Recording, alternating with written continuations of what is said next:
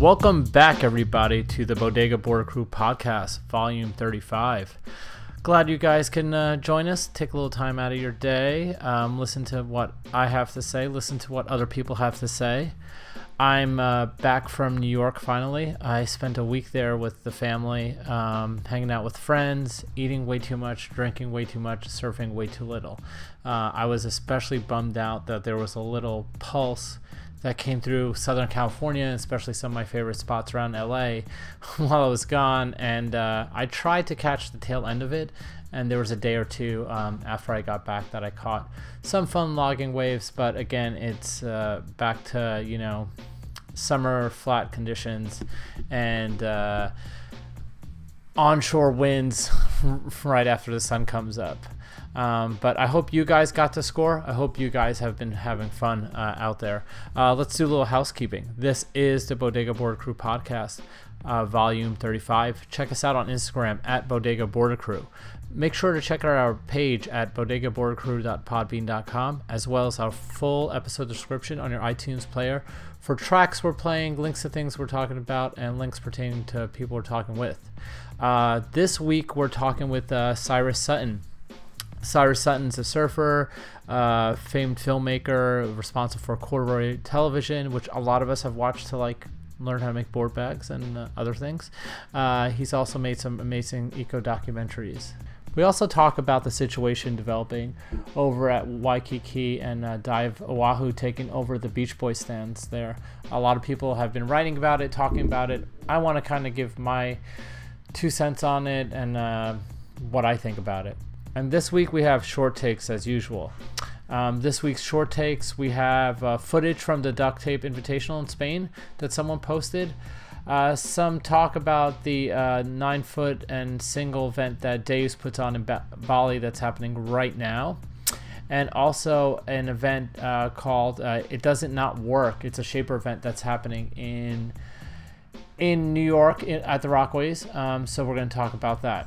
But I'm not going to keep you guys too long. Uh, this is a long episode, so I'm going to get into some tracks and then check in with you guys in a little bit. Peace!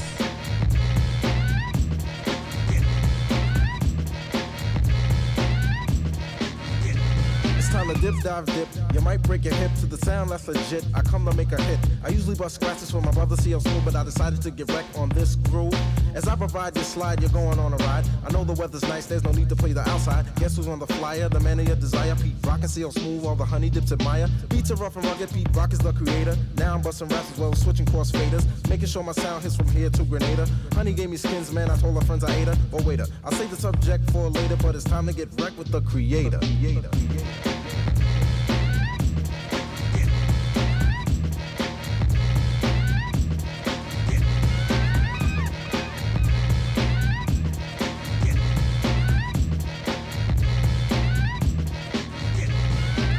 Like a stove, not into roll. Yo, Pete, there's a girl on the phone. Tell her to hold, cause I'm busy kicking rhymes to the rhythm. Fortified with soul, cause that's what I give them. Honey's from a line, cause I always seem to capture. Beats made a rupture, rhymes made a rapture. Far from illiterate, always seem to get a hit. If you try to step to this, don't even consider it. Skins when I want them, but only when I eat them. To set the record straight, I'll be damned if I eat them. Call me Pete Rock, I make the girls flop. And if you want a beat like this, I got them in stock. So flow with the flow, because you know I'm good to go as I proceed to get wrecked on your stereo.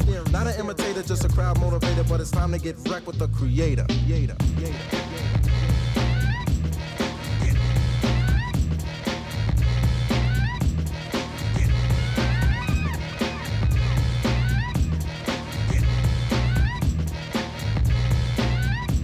You'll see a spool cut it up like this.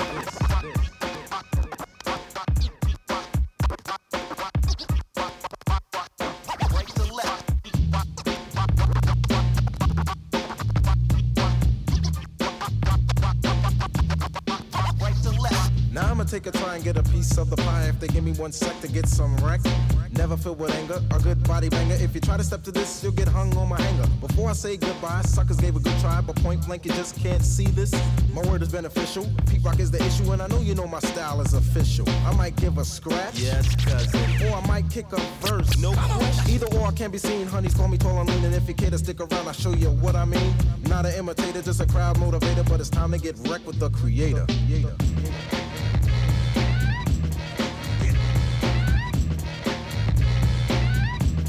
get wrecked with the creator.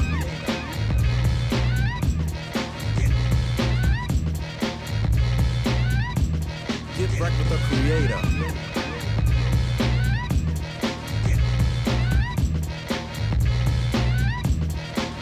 The creator.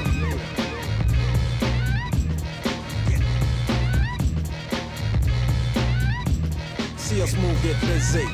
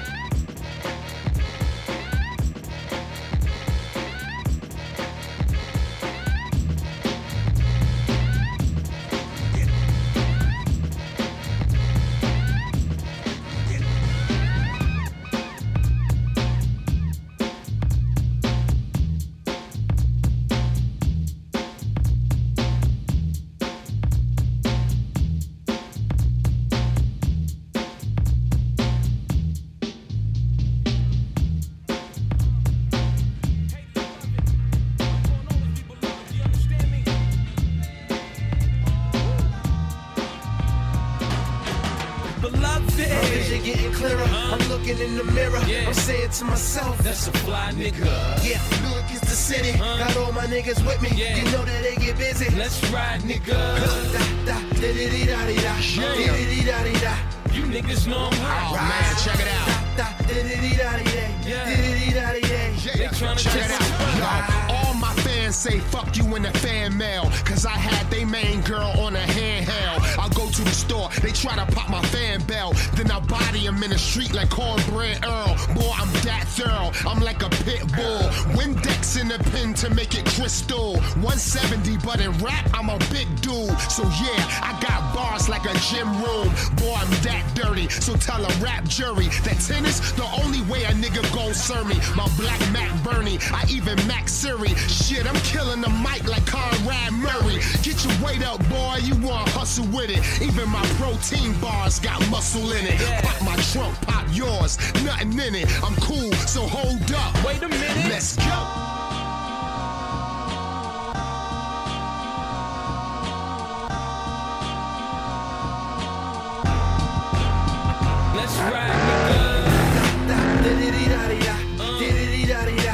Niggas know I'm hot. Ride, da da, da da da da da. They tryna take my spot. Ride. Lux unloaded, about ready to spit a verse. Uh-huh. On haters I unloaded, be ready to get his hearse. I'm about to serve a notice. If Harlem don't get him first, send him down to unemployment, cause homie gon' get this work. Ride. Hot bins, every honey gets top ten. If she hops in, then more than likely we not friends. Look, I'm locked in. Hit you like Skelly, your top spin. First I pop, then I'm out like Pirelli's on stock rims. Flies in the game, still applying the pain. Since Milk was top billin' and Light was riding the train. These paper-thin villains get scraped and thrown in the flame. eighty-five percent of rappers is fake and so is the chain. Now that's a no-brainer, thirty-six in my chamber. Now I'm moment of silence, I throw a L up a banger. Lyrics is not a singer, don't ever forget it's gangster. Ladies, they get the thumbs up, coppers just get the finger. But love, baby. My vision getting clearer, I'm looking in the mirror. Yeah. I'm saying to myself, that's a fly nigga.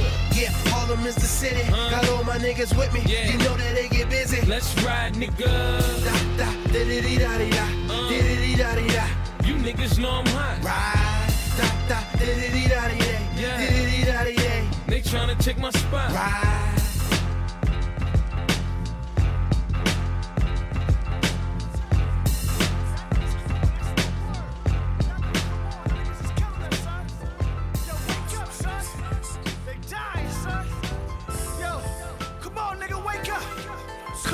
It took me twenty-four years to figure out what makes this world go round. It's not a man on the ground with dope sound. We got to ask, why do you feel that a meal can make you real when you know that bro Bill can still see right through your plastic ass? Before crack was a sport and we had thoughts of getting busy. Before death left and fame met his whistle. The town, Brownsville, the place, the hill, follow the trail of fresh blood drips. She'll end up on my breast. The home of the warrior throne, home of true thugs that's dead and gone. In the hills, most effective throne. We turn these pages, showing you youngsters what our faces. We had trouble, we been struggling since single shot gauges.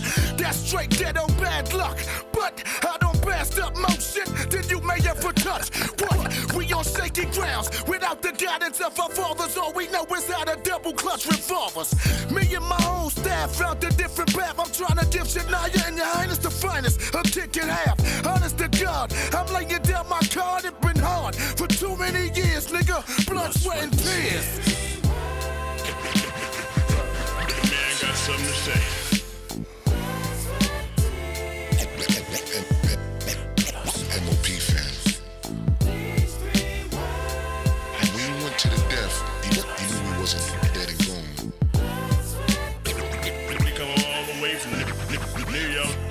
Hit me out.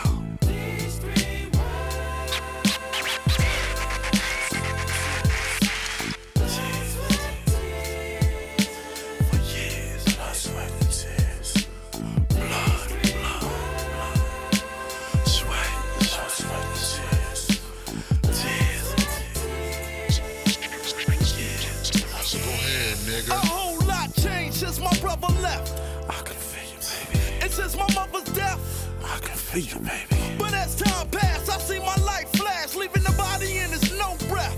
I can feel I chose not to let my Beretta swing, cause I'm a veteran, and I'm living for the better things. It's cold-hearted, B. Check the majority of blacks. They slinging crack, living in poverty. True life testament. What you got to do is live what your life giving. Make the best of it. Try to see the rest of it. Cause you could easily fall a victim to these streets and that's most definite. It's for the brothers that died, the mothers that cried, the brothers that tried. All we do is sweat. Steady putting in work, handling dirt, holding your turf. We all shed tears for the loved ones, the thug ones, and all deceased peers. And while these other cats play hard, I'ma praise God and thank God that I'm here. Blood, sweat, and tears.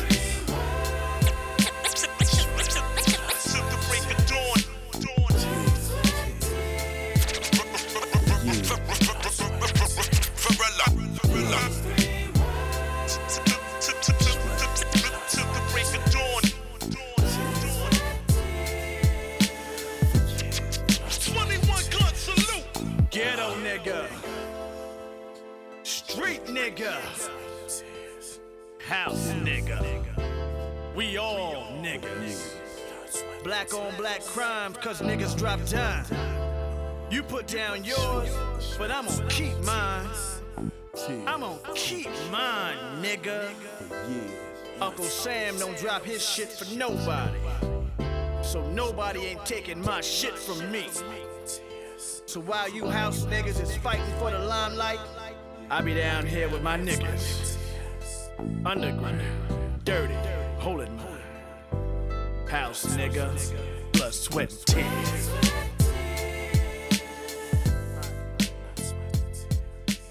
In the place to be, from the same man who bought you the bitches. The bitches, the bitches, the bitches. We were misunderstood last time we brought you the bitches. The bitches, the bitches. Now we're gonna clear it up and let you make up your own mind like this.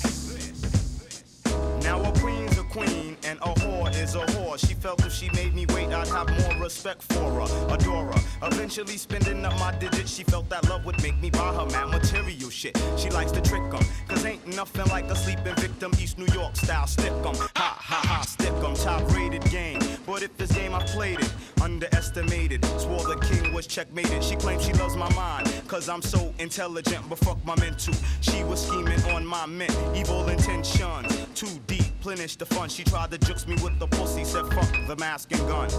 I was a fool to fall in lust with this evil genius. She had me by the nuts, she ain't got shit, but man, she loves it plush. Whipping I whip and sucking up I cannabis. Back in the days I wore the scraper for this caper, but I realized it wasn't me, it was the paper.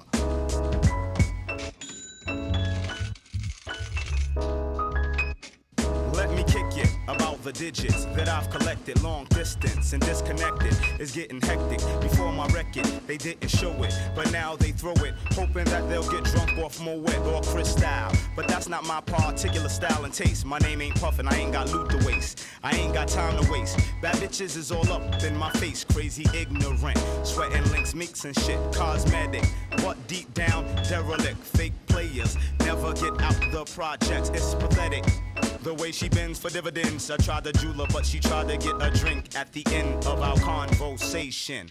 I did not have the patience, slid off to the next Asian. She said, what you do? I said, what? She said, you know your occupation. So I broke the fuck out. In nineteen ninety-six, that's what it's all about, but I won't go that route. Back in the days, bitch said it was the vapors, but today I realize that it's the papers. Cause ain't no beans coming in between me and my dreams, see what I mean, black? I kiss the paper. Cause ain't no beans coming in between me and my dreams, see what I mean, black? I kiss the paper. Cause ain't no beans coming in between me and my dreams, see what I mean, black? I kiss the paper. Kiss the paper. Kiss the paper. Kiss the paper.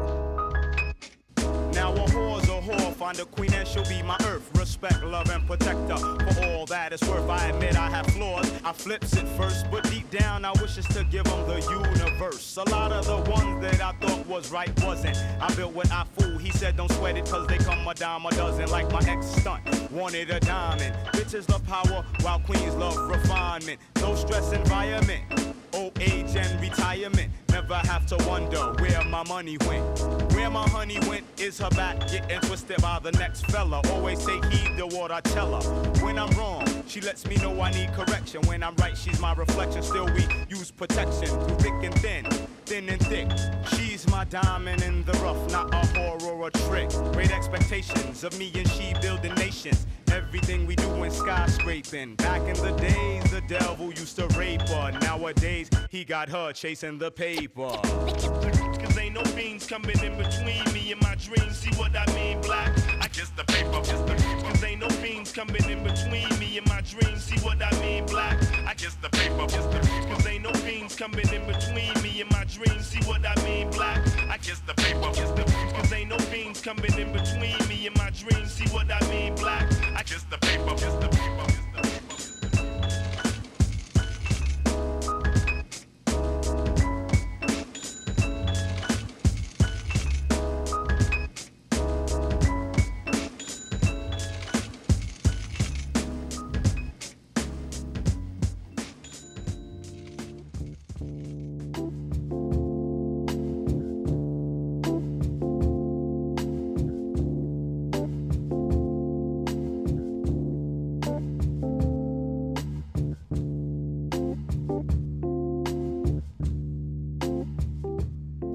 Welcome back to Volume thirty-five of the Bodega Border Crew podcast.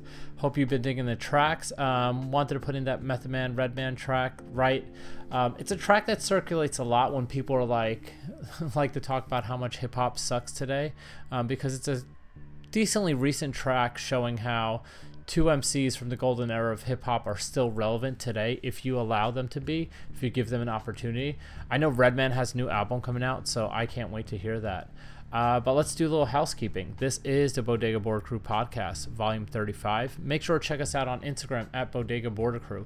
Make sure to check out our page, bodega border crew dot podbean dot com, as well as your full description of this episode on your iTunes player that has track listings, Uh, links to things we're talking about, and links pertaining uh, to people we're talking with.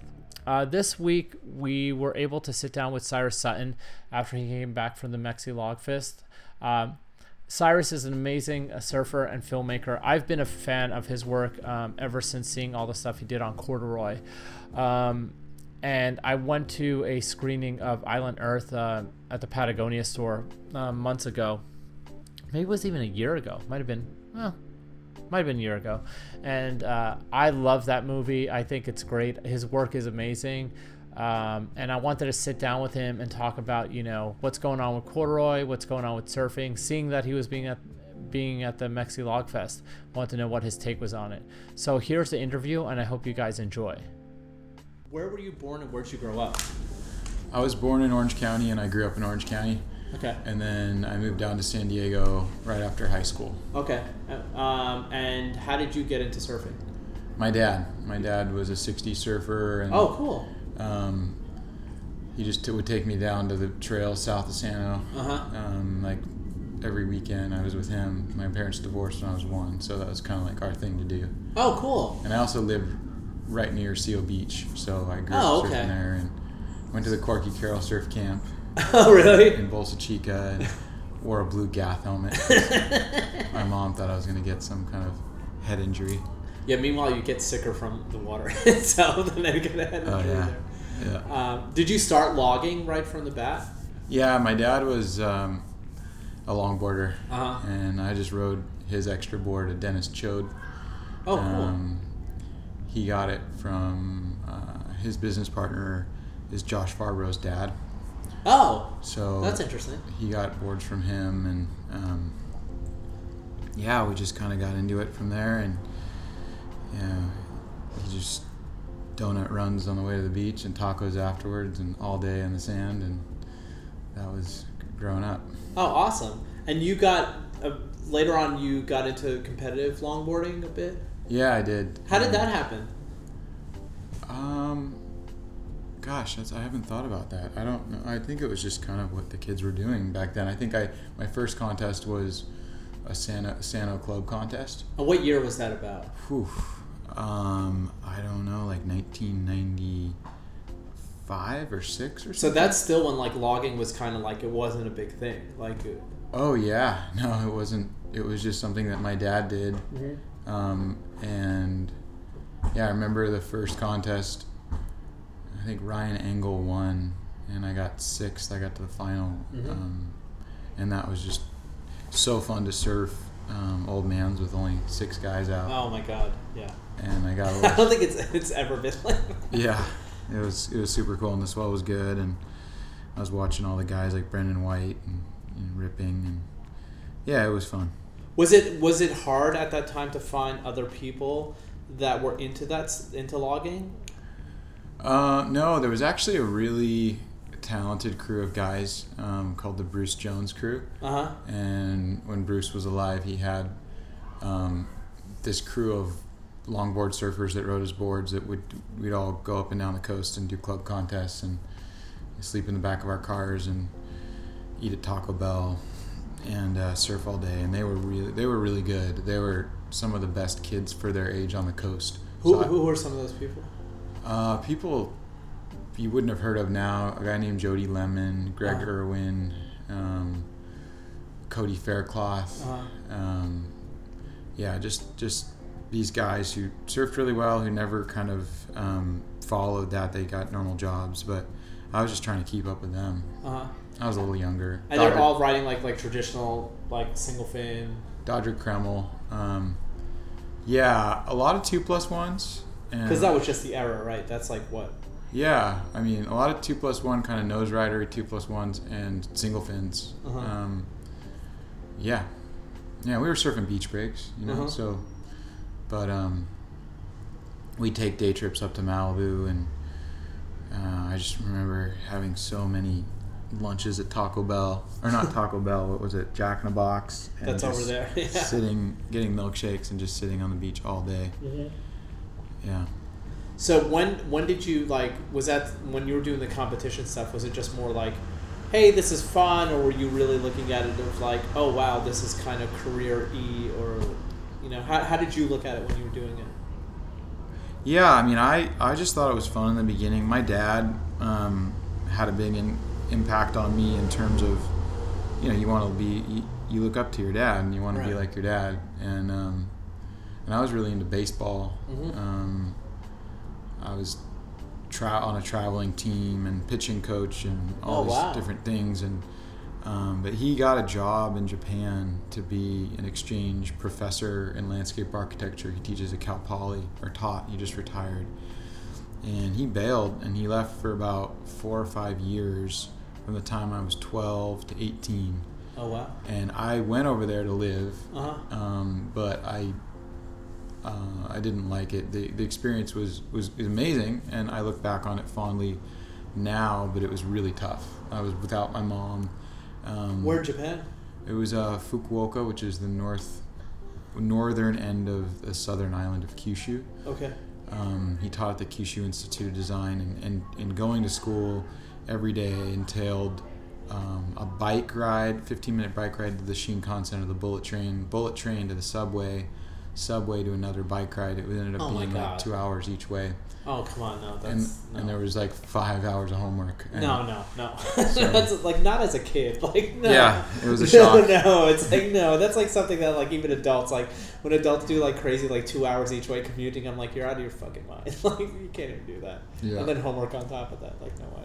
Yeah. So then you came back. Um, so the reason I brought that up is because I came back uh, obsessed with surfing. I think it's, I've kind of come to grips with it now, but I, I felt like I didn't, you know, surfing was in northern Orange County, in Seal Beach and Long Beach. It was this sort of hall pass of belonging. It was something that okay. that people valued, and I was an only child. I was a shade darker. My parents weren't uh, religious, and I didn't have a dad, um, and I lost my dad for that period of time. So I had this like obsession with surfing as a way to fit in and belong, and maybe never be left again by somebody, you know, that I I, I cared about. So I had this like total drive. I would go to Longboard Grotto, which is now Surfy Surfy. Yeah. Um, you know, the, the same space as Surfy Surfy. In North County, San Diego, and, and get all old videos, these little obscure V H S tapes. They had a whole back room filled with them, like limited run, fifty run V H S tapes. And I'd get two v- VCRs and make dubs of wow. all the favorite sections of my longboard parts, and then I'd get of the different riders that I liked. And then I got an auxiliary cord at, at um, Radio Shack and put my own soundtrack, and just would have we'd have these, you know, we'd record long modes. We'd have these like four hour tapes. Oh my god! And that was my homework, you know. So it's like deck to deck, kind of like. Yeah. Oh man. Yeah. I, I don't miss those days. That's how like we used to make our skateboarding videos. No. Of, like so, I know that feeling where it's like you had to have that. that super precise finger, like, and if you messed up, you're like, oh man, I don't want to even go back, like, to t- do the timing. Oh Jesus! Yeah. But that's pretty amazing. Like, so you were you were editing video, like, for your own consumption, at like an early age. Yeah, I mean, I was just splicing together s- segments. Um, I didn't know that that's what I'd wanted to do. Mm-hmm. Um, but yeah, I was just trying to get better at surfing. Yeah. And how did how did you um, get into, how did the progression from like surfing to, to doing film, how did that happen? Yeah, well, um, let's see, I mean, my, I started doing more contests. Um, Devin Howard, we used to work at Longboard Magazine, and mm-hmm. he got me my first sponsor. Which um, was? It was Hang ten. It's basically, it was a... The, the brand thing. Owned that, and Lightning Bolt, and it was just this like conglomerate based out of Poway in San, inland San Diego that bought the, the license um, for the names, and they needed some young people, and so um, they hit up Devin, and, and he recommended me, and so I had a, a travel budget, and one of the places I went was Samoa. Oh wow! And we went there to shoot a video for Opper Sports and Uh, our Oppers um, videos, and I think it was in like Super Slide or something like that, and uh, I got staph infection when I was there because uh, I hit the reef, and a piece of coral embedded itself in my foot, so I got I the, the doctors didn't know, so I got prescribed progressively gnarlier antibiotics for a year, and I was every time I go in the water my joints would swell up again. Holy so I had to figure out something else to do. And I started cleaning pools um, and saved the money and bought. I, there was a, a local guy named Travis Carrion who was making these um, longboard videos mm-hmm. in Orange County, and I was like, "Whoa! Somebody my age or younger than he was like a year younger than me, still in high school, is making these videos." And I was so obsessed with consuming that mm-hmm. um, that I was like, "Whoa! Maybe I'll make a film." And so I just became obsessed with filmmaking. I enrolled at a junior college. I just graduated from high school, took filmmaking classes, and um, had a bunch of free time. And I was doing the P S T As, which is like the Longboard Pro Tour mm-hmm. in North America, and surfing around like Dane Reynolds and surfing with Joel Tudor. And so first I hit up Joel to do a section at Cardiff Reef, and um, I had this whole like you know, idea in my head of what I wanted it to be. I made that. Um, I ran into Rob Machado at the back of Longboard Grotto looking for V H S tapes. He was looking at retro boards because they had this old, this like the only place you could find like seventy single fins. Mm-hmm. He walked in with his daughter. I somehow got, through J P at Surfy Surfy, I got, and his friend Christian, I got this V H S tape that I cut of Joel surfing to Rob. He watched it. He called me. Now all of a sudden Dane Reynolds, um, Joel Tudor, and Rob Machado are involved. And then I got, and then Donovan Frankenreiter heard Rob was involved, and then I, I did something with, uh, the end part was with John Peck, who yeah. I was doing club contests with, and he was this, like, trippy old dude in a van, you know? Yeah. So that was the first film. Yeah. And... Which is that part at the end is, like, I think, like, one of my favorite parts to, like, watch of all time. Like, to be honest, like, it's just, like, awesome, him and his personality, and you really capture, like, you really captured him and his personality and his surfing, like, so well. Um... And that, that film obviously got, like, a lot of... It kind of blew up in a lot of ways. Well, Taylor Steele um, saw a rough cut, and he distributed it. And that was at the time when you could make, like, really good money on mm-hmm. a surf film. It's before the internet. You know, How old were you when you did that? Uh, nineteen. So you were really young to put that kind of movie out. That was two thousand three. And were you guys... What was it selling on D V D, basically? V H S and D V D. Okay, yeah, because yeah. V H S was still kind of... It was just at the end of, of V H S. Which is crazy to think that you have to make, like, those two different versions of it in a way. Totally. Which is like, like oh, great. Um, that much duping and stuff.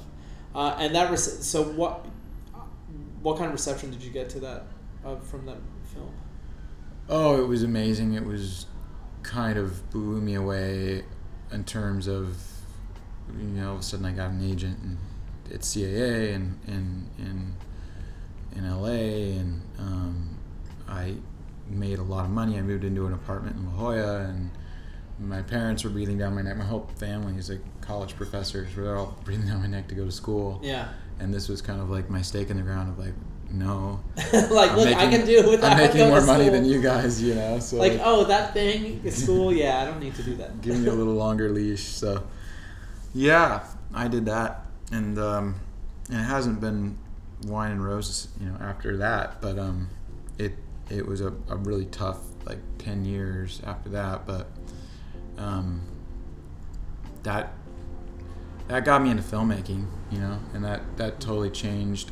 I had no idea. I didn't like art. My mom's an artist. My dad's an artist, and I despised it. I grew up going to gallery openings and thinking it was all, I don't know. I, it just felt disingenuous in some way, and um, pretentious or just yeah, fake. Pretentious and fake. It just felt like, I don't know, what's the point, you know? Yeah. And and like anything your parents do, you just don't think it's cool. Mm-hmm. So I didn't.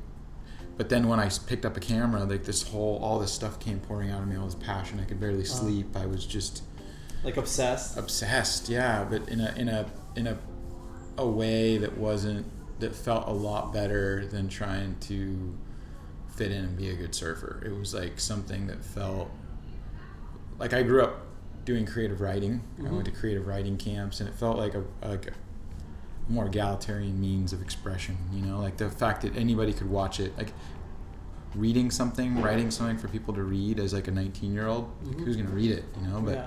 This was something that I could, like, you know, share in a way that people would watch. Do you think do you think the story, the aspect of like being able to storytell in such a digestible way was something that really turned you on? Oh, absolutely. I mean, I've yeah. Yeah. Yeah, because yeah, that's like a hard thing, right? Like like to tell a story through art, or like you're saying through writing, like like who's going to write, you know, but like with film, you know, especially the, the, the type of work you do, it's like you could very much like tell this like narrative and inspire people and stuff like that. Yeah. So. I'd, I'd written a couple articles in Longboard Magazine because that was like the big magazine. Yeah. Um, for me. Um, and they and were they were based out of San Diego County. They were based in San Clemente. It's, oh, they were. Okay. Yeah. Yeah. So. Yeah, it was, it was an ex- exciting time. You know, it was it was really fun. Now, how how soon after that did you do decide to do Corduroy? Um, it was like eight years after that. Okay. I had made a couple films that had either fallen through or gotten delayed. Um, and I had got gotten pretty disillusioned with the filmmaking thing. I didn't follow up with all that, a lot of the L A stuff, and was relegated to just doing like P A uh-huh. work and directing some stuff, but I didn't ever feel motivated, or I'd rather kind of starve in my van and eat, you know, bean cans and, and camp in the desert to try to do surfing stuff, because it just filled me up so much more than mm-hmm. all the stuff that was happening that I was participating in in L A. Um, and I was kind of at the at this crux of like, you know, do I go back to school and, you know, like my parents were right, or I was kind of thinking like I'm going to take one last stab at doing something in surfing. And I knew how to make films, and the D S L R camera had just come out, mm-hmm. which has they had this incredible, I mean, I made my first film because the uh, access to telling, like Max had just gotten good, like Final Cut Pro just got mm-hmm. good enough. You could you get a three chip um, mini D V camera yeah. and like not that for not, not, not that much money. Yeah. And you could tell a story, you could make something that was engaging. Before it was like the tens of thousands of dollars. Yeah, you couldn't afford that equipment. Like nobody could. No way. So there's like another, it happened again with like the D S L R camera where we were just basically broke and going to Costco and abusing their like ninety day return policy and getting the D S L Rs out there. And I've heard this a zillion times, hard drives and stuff where you like borrow hard drives, you're like, oh, it didn't work, I didn't want it. It wasn't, yeah, we didn't do hard drives, but um, yeah, we're just bootstrapping it. And so I had no business plan. We started a blog and I got, I like hoodwinked people. I, I got, I put posts on Craigslist and just got people in oh, really? town to like participate. And so I put this little crew together, uh-huh.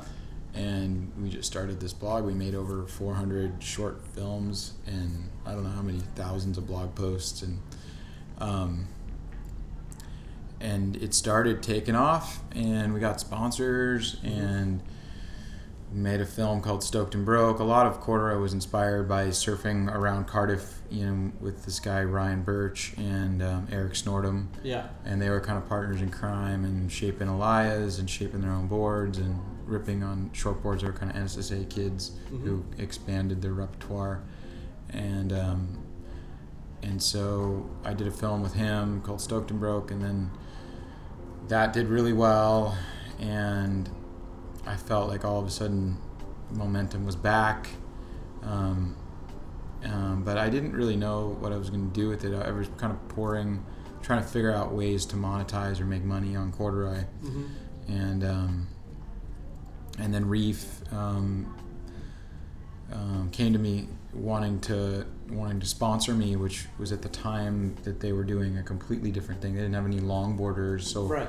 I didn't get back to them or think take it seriously for a year, and then they followed up. And because at that point I wasn't trying to be a pro surfer, mm-hmm. like I I was almost thirty, yeah, and I'd given that up when mm-hmm. I was twenty to make yeah. films, and I hadn't been surfing a ton. I'd been working in L A a lot and surfing on the side, and and so yeah, all of a sudden now, okay, less film, less entrepreneurial kind of side hustles, and I can breathe a little easier and just go surfing. Um, so anyway, I I don't know. I'll probably o- run over your question. No, no, no. This is for you to whatever you want to talk about. But um, because I like Corduroy, like for me is like one of the best resources. Like I love like like like whenever I like type in like oh how to make surf wax, it's like your guys' video like pops up the top. Like all those videos, like how do you make it, like how do you make a like a bag for a board bag? It's like boom, like that tutorial. Like I think it's it's it's like one of the most amazing resources that lives on for surfing and for this community. And those videos that you guys have put up are like they're referenced by a zillion people. Like you always see them popping up on blogs and stuff like that. Um, are you are you doing any? It's it basically like what it, you just stopped producing for it or. Well, yeah, I mean, it turned into something where we were going to do a clothing line. Uh-huh. Um, uh, I was actually talking with John Moore, who ended up doing Outer Known with Kelly. Um, but then obviously that came up for him. And I didn't really want to make clothes. You know, I just felt like I, there's enough clothes in the world. There's, yeah. you know, it's like, what what am I doing? And then I got involved with a story, a documentary um, in Hawaii called Island Earth that just like ate up three years of my life. I mean, yeah. It, how did how did what was how did that start? Like, how did that whole project start? Um, I just gone over to Hawaii for a really long time uh-huh. um, as a kid, and only seen the surf side, but known there was some sort of heavy energy there, that a culture that I didn't grow up with here. Mm-hmm. And um, when I learned about it, I went to I took a permaculture class. I got into gardening because my dad was a landscape architect and, and taught organic gardening in the seventies, and so I learned in this class about the Hawaiian agricultural system. Mm-hmm. And it just it hit me that they had their like means of calorie and nutrient production so down um, that they had leisure time to surf. Like that's what, because they had their basic means of survival taken care of, they had time to hula and party and, and go surfing. And I I'd always, a lot of my work, the undercurrent of it is like time and money. And because surfing is such an incredibly, uh, you know, it's it's it's something you do when you, you, you have to be healthy to do it. Right. You have to be rested to do it well. I mean, I guess healthy and rested to do it well. Energy, you have to have like the energy, like. You have to have the energy and you have to have good, you know, you have to have food and shelter and all these things. And that those, I just watched from the time I was a kid that contract in America. And so, yeah, I was just, you know, I, I thought to myself, you know, if I ever want to have kids and I want them to surf and I want them to be in like a clean ocean environment or have even the time um, to surf, like there's, I had some bigger questions, and I was, insp- you know, I was inspired by what they did. And, and also Dustin Barca started posting things about the way Hawaii is being used now in agriculture. And I thought, wow, that's a interesting foil between what could be and what is happening now. Mm-hmm. And how these companies are, are poisoning or have been poisoning Hawaii and communities, and and it's taking place in this beautiful setting and will allow me to, you know, shoot some beautiful footage and be in Hawaii and learn about a side of Hawaii I haven't before. But anyway, so that took up my corduroy time, you know, and I I had a team, but it didn't, with a couple of our big business plans fell through. And it just never, every time we would go down the, the path of like, okay, so the, here's how you monetize a website. You need to create like pop-up ads, and you need to do mm-hmm. like shark stories to get engagement, and yeah. like all this stuff that I thought was just, it just felt, I was allergic to the thought of it. It yeah. didn't feel like that's what Corduroy was about. No, that doesn't seem like it's behind the ethos of what you guys were doing at all. So I just, it is basically at the end of the day, it was a really lovingly done project for a very kind of small and underground niche at the time, mm-hmm. where there wasn't a lot of, I mean, there were sponsor dollars and stuff like that, but it wasn't, it just, it was for us very select group of people. So I've done a cutback on it, and um, I was actually down at the Mexi Logfest. Um, I just got back yesterday, and just talking with guys like C J and, you know, all the young guys at San O, and um, people from all over the world. Hearing, I haven't connected. I've I've I've since moved to Washington State. Mm-hmm. I surf alone a lot, and I've hit out from, don't do contests. I did my first contest in fifteen years just like last week. Yeah. And I'm sure I'm sure you're not like that contest. I'm sure you're not the only person that like hadn't done contests in a while, because that event seems like it brought everyone together. Yeah, well, I went down to Mexico this winter to visit with Lola and her mom down in, in uh-huh. Sayulita, and I met Israel, the guy who puts yeah. it on.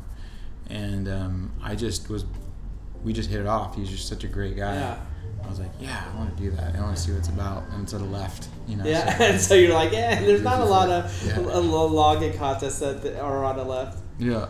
Um, so, yeah, but anyway, just going down there, I, I got re-inspired. And I'm thinking about starting it up again, actually, but this time doing it without sponsorship and just completely donation-based, and having it not putting the pressure on myself to make a video or, or mm-hmm. two videos a week like I yeah. was.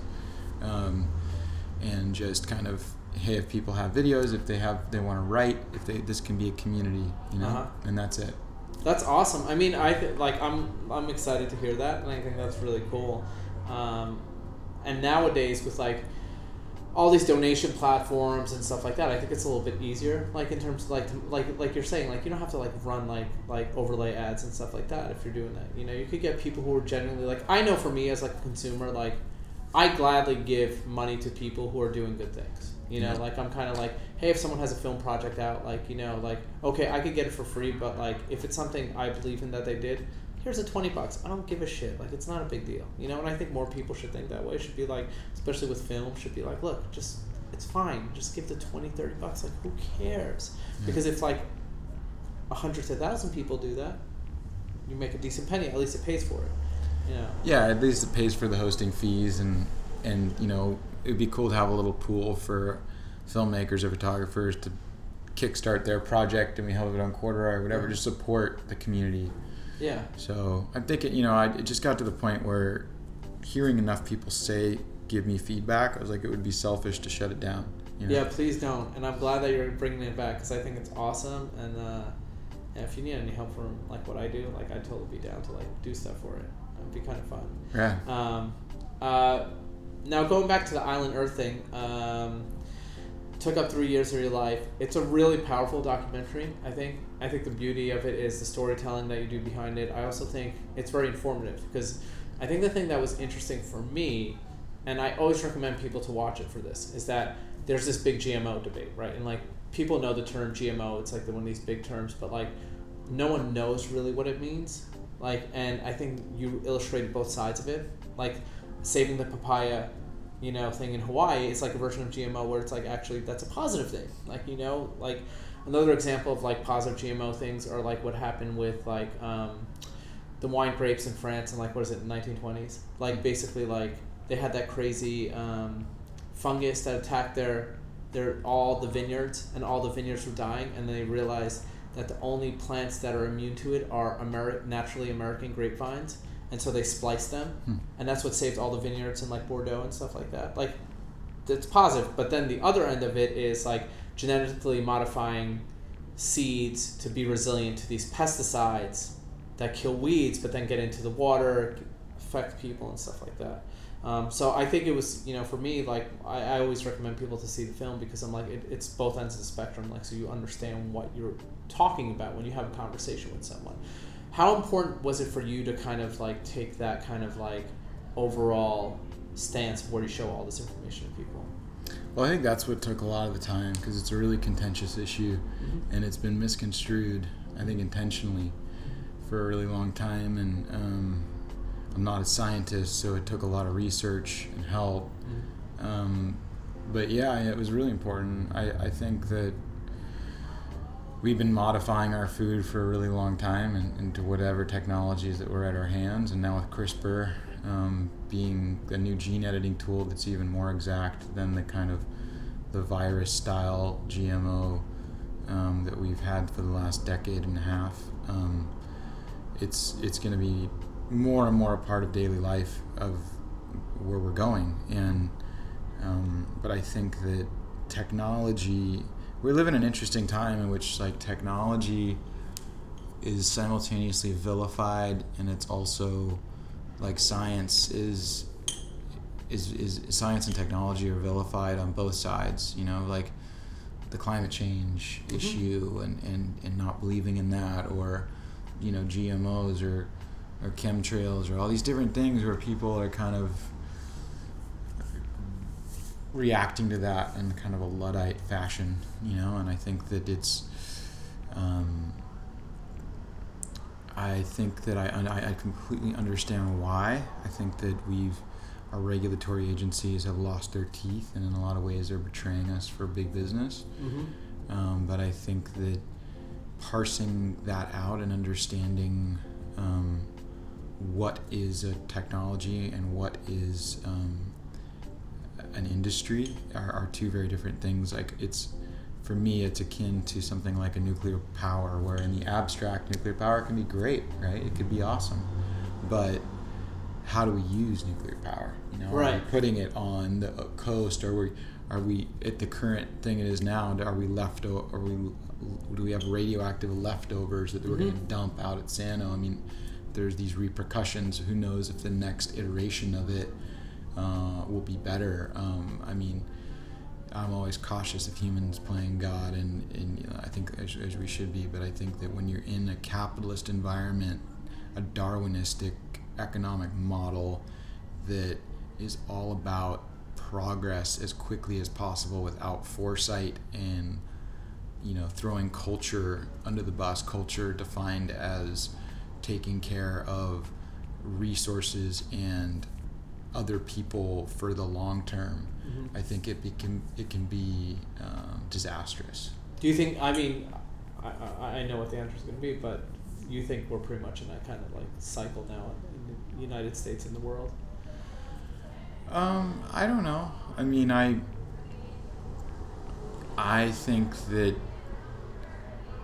I'm not fearful and I'm not apprehensive. I think that we're going to, there's going to be a change, because I just like, it's not, you know, this is like an overused term, but it isn't sustainable. Like what we're doing, the foundations of our society are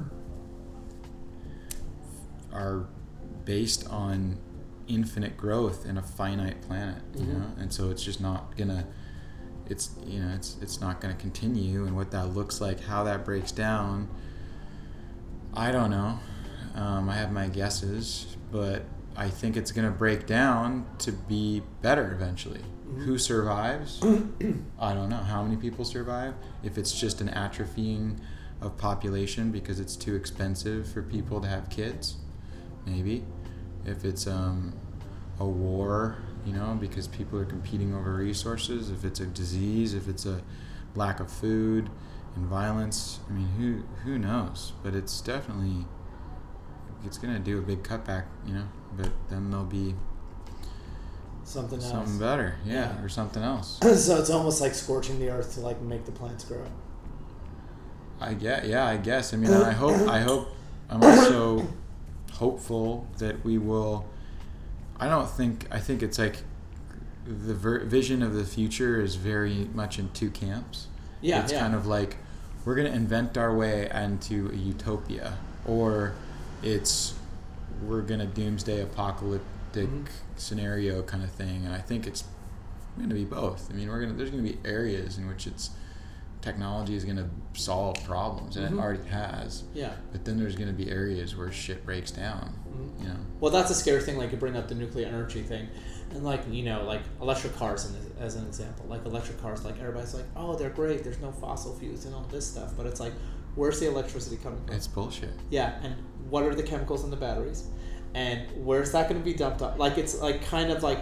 We've run into this thing as a human race a lot of times with energy, especially energy, like the nuclear, the electric car thing. Like, there's always, like, I always equate it to like the milk thing. For me, it's the milk thing, right? Like when people talk about consuming milk, right, and they won't talk about milk, putting milk in their coffee, like as an example. I'm like, you're damned if you do, you're damned if you don't, right? If you use almond milk, right, you're basically crushing so many almonds just to make this much. Almond milk, right? So there's a bad side to it. If you're using soy milk, there's this bad side to it. If you're using cow's milk, there's this bad side. There's like a damned if you do, damned if you don't. And it seems like with energy, that's like one of the biggest things. Like, no matter, like, okay, we're going to install windmills. Okay, where did the chemicals come to make those windmills? Okay, are you displacing nature for those windmills? Like, like you know, that's a big thing in Hawaii too. Like the windmills, like that's like you know, people are like, no, fuck this shit. We're over it. It's kind of, it's like we're. It it yeah we we've lost. Ecological, we've lost the baseline of ecological literacy of how to, you know, we, of what sustainability is. We yeah. don't even know. Like the recycling is another great example. Like, oh, I'm going to recycle this bottle. Well, what does that really mean? Yeah. Well, it's going to get shipped to China, uh-huh. to then be done. Who knows? To yeah. then get shipped back to us. Like that's recycling. That is, that actually is recycling. Yeah, yeah, and like, that's like crazy. That's like ridiculous. Like no, no, and and, I, and that's the thing. Like we put these like. We put these terms, like, you know, like that's that's why I bring this up. Like with the G M O thing, like you did a really good job of like explaining explaining that, like both sides of it, like these terms of like, oh, it's recycled plastic, oh, it's this, oh, it's that, and then but then if you do the research, like you know, like the electric car, I always bring up like people are like, well, I have a Prius, and I'm like, really? Like you think that's really like, hey, let's really do the research of like down the line where this electricity is coming from, kind of thing. It's kind of like a damned if we do, damned if we don't. But I guess at the same token, the most basic concept of sustainability with like food and energy and stuff like that is something that's so easy to understand, and yet we just don't do it, right? We just like like don't use so much, like underuse, and like the basic concept, like before you even like think about using a something, why not not use it, you know, figure out something else. I mean, you brought up the thing about like, hey, I don't I didn't want to start a clothing company because there's enough clothes. That's like a common sense, like, you know what I mean? That's like, like it's in front of us. Like we don't need technology to tell us that, you know, kind of thing. Yeah. I mean, I don't, I don't know if there's any easy solution moving forward. I think I've being in the activist world for a long time. I feel like, I don't know, long time, whatever. It's been like six years, but for my life, that's a good amount of time. Mm-hmm. Um, And I don't, like, I take comfort, like what you're saying, in the hilarity of our disconnection. Yeah. And I don't think that any of the problems that we face today are going to get solved tomorrow. It took many generations mm-hmm. to get here. And I find that a lot of people who rally and try to be on the right side of things mm-hmm. are just banging their heads against the wall mm-hmm. because it's going to take many generations to get back. Yeah. And who dies and what hap- what civilizations fall in that time, mm-hmm. we don't have complete control over. Mm-hmm. We can like listen, you know, to the natural rhythms. I think that that's where surfing for me has been valuable. It's given me, I feel like in the people that I've watched, an innate pattern recognition that it that can help people. But even that, I mean, what does that mean? You know, what cycle of what un- micro undulation of a larger pattern um, are we in? But I think, like exactly what you said, man. It's it's it's so big, and we're so far down this road that you just gotta enjoy life and be kind, mm-hmm. you know? Because yeah. it makes you happy. It makes me, me makes me happy to be kind. Yeah, I mean, and that's again a basic principle, right? A basic principle of humanity. Like if you put good out, you'll get good back. Like, but don't put good out to to like the thought that you're gonna get good back. Do good for yourself. Like, you know, like you're saying, be kind. That makes you feel good. So it's like, like as basic a concept is as like opening a door for someone, right? That always makes me feel good. I don't care if they say thank you or not. Like, because I know in the back of my mind, if someone did that for me, like it'd make me happy. Like, you know, if I have like a lot of groceries in my hand and someone's like, hey, I'll help you with that bag. Like it's those basic things I think we need to kind of do a little bit more in this world, you know? Yeah. I mean, I think it's like investing, right? Um, A lot of people invest in monetary stuff, but I think if you don't, I, if you don't invest in doing good things for other people, mm-hmm. you're just not going to be happy. Like it just, that's the cost of being happy. Mm-hmm. It's as simple as that. And if you don't want to be happy, then don't give. Who, do, who doesn't want to be happy though? Right. Some some people generally don't, which is kind of scary. They don't care, yeah. like, like like isn't that the basic of like like existence like as an animal? Besides like being able to sustain yourself, like you want to have a smile on your face, like you want things to be easier. like. And I, I'm at the point where the people that don't want to be happy, good for them. If that works for them, yeah, that's cool. But the majority of people do, so yeah. therefore, majority of people are pretty kind, you know. Do you think um, your filmmaking is kind of like, that's a big part of it? Like a kind of like, you try to put that in, in your filmmaking? Um, like, what do you mean? Like just that like, like a message of like, hey, look, like just like, you know, be kind to each other. Um, I mean, I think I'm trying to find like truth and in whatever I do. And um, yeah, I want to do, put things out there that I feel good about because it feels important, and I want to have I want to be doing and learning and have living a life that feels like it has meaning, you know. So I search for meaning in my films, and and at the end of the day um, I try to look for people who are happy, and being around them and conveying that message makes me incre- you know like slightly more happy, I guess. I don't know. no no that, that makes sense.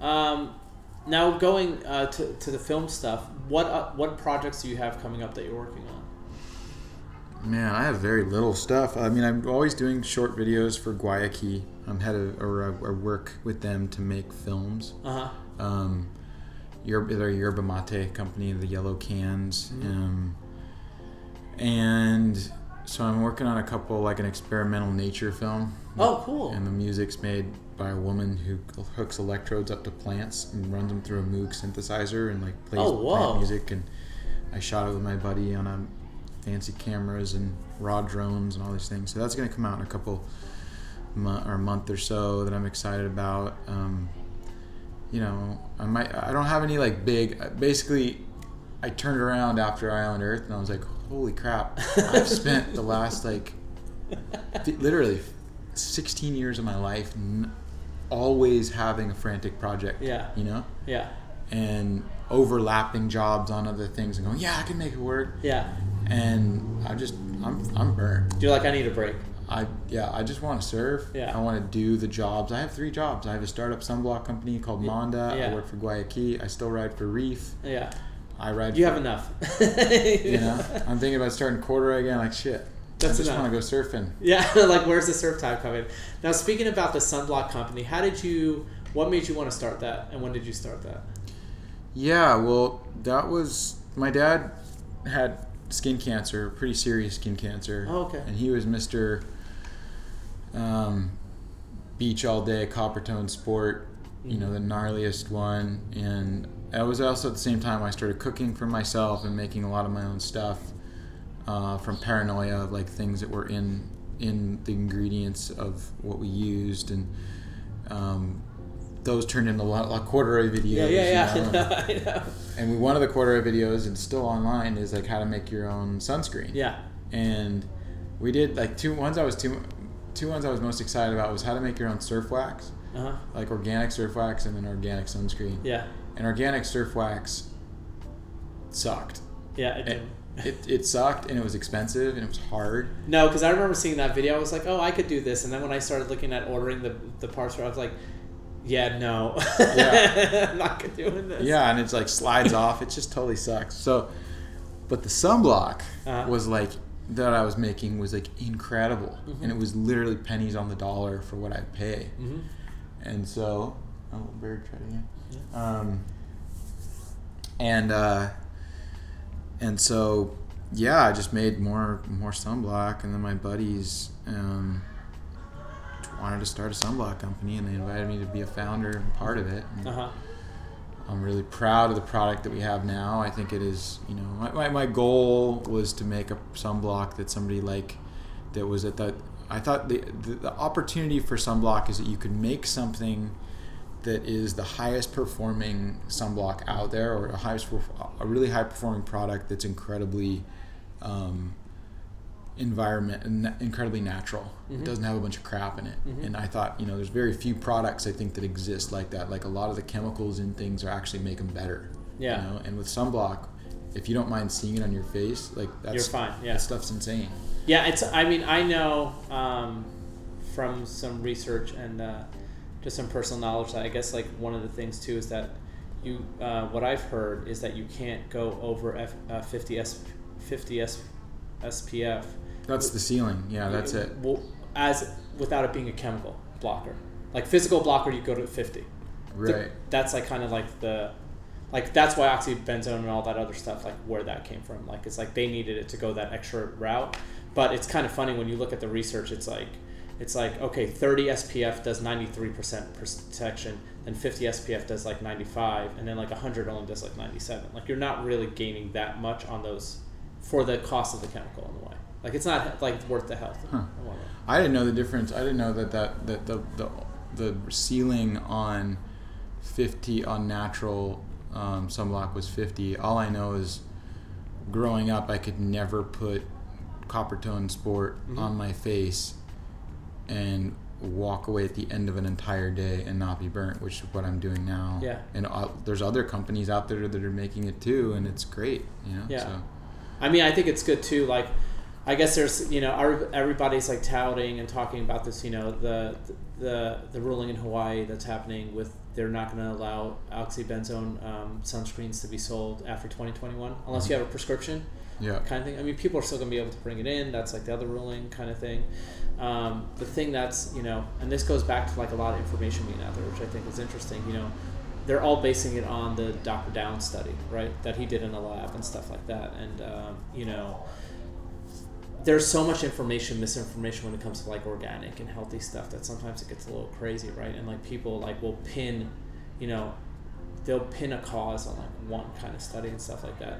Um, was obviously you started this sunblock company like years ago, right? Yeah, so like this this was you just wanted something that was natural, that felt good, that didn't have to have all these chemicals in it and stuff like that. It's kind of scary to me now with like some of this other stuff, like you look at a non G M O issue too, that a lot of companies are just like kind of like really profitizing off of that kind of stuff really fast. Like they jump on it and they're like, boom. I wonder how soon you'll see these big companies, like the major pharma companies, kind of jump on it too, you know? It's kind of, I think they will, and I think that, yeah, people, there's like a reactionary thing about like natural and organic and an assumption that it's always better for you, mm-hmm.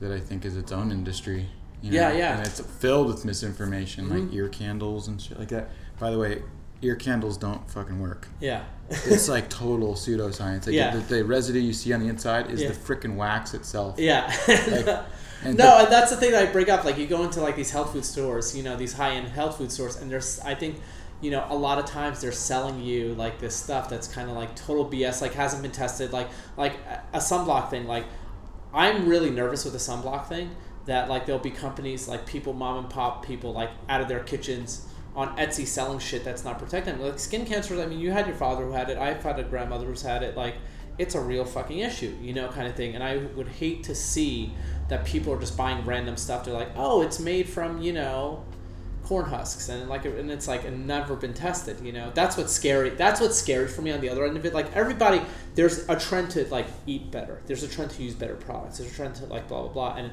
sometimes I'm scared that there's people out there like profitizing on it based on like like you said, pseudoscience. That they're kind of like, yeah. Well, I think I think definitely nutrition is like that. I think that the the skincare thing is pretty straightforward, man. Like if you can see something, if you rub something on that stays on your body, mm-hmm. it doesn't wash off, yeah and it it makes it harder to see your own skin, mm-hmm. like that's doing a lot. And if it's something like it's like wearing Monda, it's like yeah it's like it's like it's covering your skin, yeah whereas the other thing, it's like soaking into your body and doing something in there to make it so that yeah it's not, you're not being affected by the most elemental thing on earth. yeah You know, like, I don't know, just common sense to me. No, again, like, and this goes back to common sense, right? Like, yeah. it's kind of a thing like, you know, like, hey, like, you brought up a good point. If it's covering your skin, it's blocking in for something. It's like wearing a shirt, right? Like, when a shirt, like, they have, like, you know, now they have a lot of um, swimwears kind of like, they have, like, an S P F rating on it, which is great for, like, I have a kid, like, so I know. So it's like, okay, she's going to go to the pool, put the long sleeve thing on, it's S P F fifty, you know, like, I don't have to worry about, like, and with the sunscreen thing, like, I don't care if she looks white as a ghost. Yeah. Like, I don't care. Like, if she looks white as a ghost and she's not going to look cute in a picture, I don't give a shit. She's not getting skin cancer. I'm fine with it. I think a lot of people are like, they want the health, but they want the convenience, right? They want this, like, kind of like, okay, like, I'm protecting myself from the sun, but, like, I still want to, like, look okay. Like, no, it's like, this is the shit we got to deal with, you know? So, with your surfing, how much time do you get to surf now? Um, I, I live up north, and I live about two hours from the ocean. Okay. So I'll, Whoa.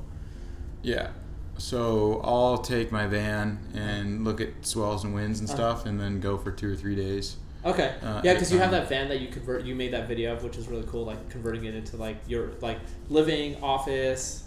Yeah, it's nice, and it was cost cost effective for me, and um, and so yeah, I mean, I I don't know, like four to six times a month probably uh-huh. okay. for the last few years, and um. If that, I mean, lately it's been like that, but before then it was less, and um, I'm just starting to go get back into surfing more. Uh-huh. It feels really good. I'm surfing yeah. like three, four, five times a week. That's what, uh, that's spending what more time down here and visiting friends on the coast. Uh huh. And how long are you de- going to be down here in California? Uh, another. I don't. I don't really know. I, I have like my near-term schedule is as up in the air as it's been since okay. I can remember. Okay. Um, out of all the places you've surfed in the world, what's your favorite place to surf and why? Ooh, Um, I don't know. I like Latin America, from Mexico to Peru to Chile, mm-hmm. and all the laughs in there. And then there's just, you know, great food. You get out and you get ceviche yeah. and yeah, the tacos whole, and the whole vibe. Yeah, that's awesome. Um, who, in closing, who do you want to thank that's helped you along the way? Devin Howard has always been there for me. Um, my dad for pushing me into my first wave and then pushing me to pursue this lifestyle, which has been really difficult, but, you know, really fruitful. Um, and my mom for driving me to the beach all the time. Yeah. Okay, awesome. Well, and, thank and and I yeah I gotta thank Reef too. I mean, they've been they've allowed me to do a lot of amazing stuff the last six years. Who else is on the Reef team that like longboards? Oh, it's a Mike Lay, um, Victoria Vergara. Uh-huh. Uh, those are the two. Mike's a great surfer from England, uh-huh. um, just a really all-around great guy, and then um, Victoria's from Reunion Island. Uh-huh. So we were all down at Mexi Logfest. Oh, so the whole that whole crew. That's pretty awesome. Yeah, we all kind of went. I mean, they've been going for a couple of years, uh-huh. um, but it was just it was good. You know, it's good to see not only them but everybody part of this culture who is down there, and it's it's been inspiring to see how the, where the kids have taken longboarding, and like those San O kids. Oh, they're incredible. They're like yeah. insane. They're incredible. Like, it's like I always tell people, like, if you want to see like really good longboarding, like just go any day to San O, and like those kids that are there are like fucking ripping. They're amazing. We have a couple of them in a video that we have coming out. Um, oh, cool. Um, so I'm like kind of excited. Like I love I love hearing about them. Uh, all right, awesome. Well, thanks for joining us, and uh, yeah. Get this up live. Thank you. Thanks so much to Cyrus for sitting down with us and uh, talking about what he's been working on, what he wants to be working on, um, and some environmental issues. I know, you know, there's a lot of, with the environmental stuff, um, you know, when it comes to personal care items, plastic straws, all that kind of stuff. There's a lot of scientific research that goes both ways, but mostly it's just common sense on a lot of stuff. You know, it's it's like that that eating thing that I've read about years and years ago. If you can't, you know, if you buy something to eat and you can't pronounce the first five ingredients on the box, you shouldn't be buying the product. And that's just common sense. And I think the same goes for a lot of other stuff that you put on your skin, you put on your face, that you use every day. Um, so keep that in mind. Um, I try to do my best. You know, obviously I have a family and a little girl, and I want her to be as healthy as she can. So I try to keep her away from that stuff. But anyway, I'm not going to bore you to death with my family philosophy and environmental uh, mumbo jumbo that some people don't get into. Um, I'm just going to get into some tracks again, and then I'm going to check in with you guys in a little bit to talk about the Beach Boy stands. Peace!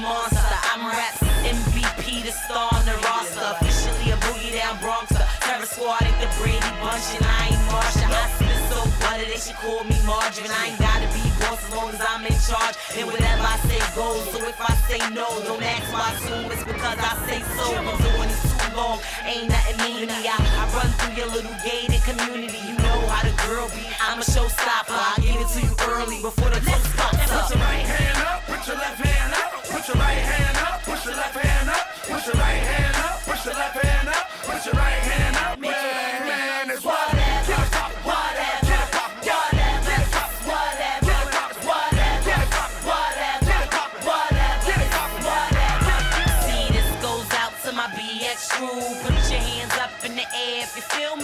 Crush them all day, crush them all night.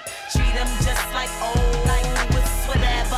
Like a full-on blazing. I'm hotter than hole and work at the dazing. People try to make hits that make people bop. I make hits that played and people get shot. Shot your right hand up, put your left hand up.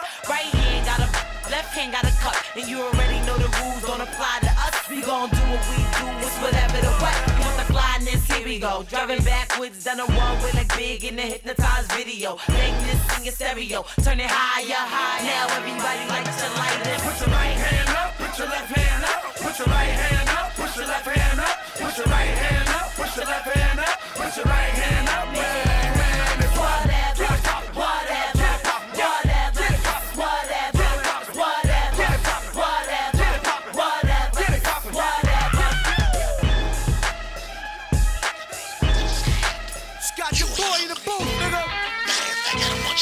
About to take me off with this shit. Godzilla bankroll, stole some chili on. Yo, I ain't got it all. That means I'm barely home. Trailblazers, stay ballin' with vengeance. My arts is crafty dogs. Why y'all stuck with Laffy Taffy? Wondering, yeah, how did y'all niggas get past me? I've been doing this before nines dropped it nasty. My waddles, I did them up. Them bricks, I sent them up. My raps, I bit them up. For that, now stick them up. ten four, good buddy. Tone got his money up. Worth million, still back your bitch looking for me. What? Y'all staring at the angel with death. Liar, liar, pants on fire. You burning up like David Koresh. This is architect music. Uh, verbal street opera. Papa tech man fluent. Got the projects booming indeed. I ran through the tunnel. Terrorized speed. That's when I was still in the jungle. Slinging that D. Get out my face. Don't need no, you got no more. Don't need no hands. Been messing up my corner.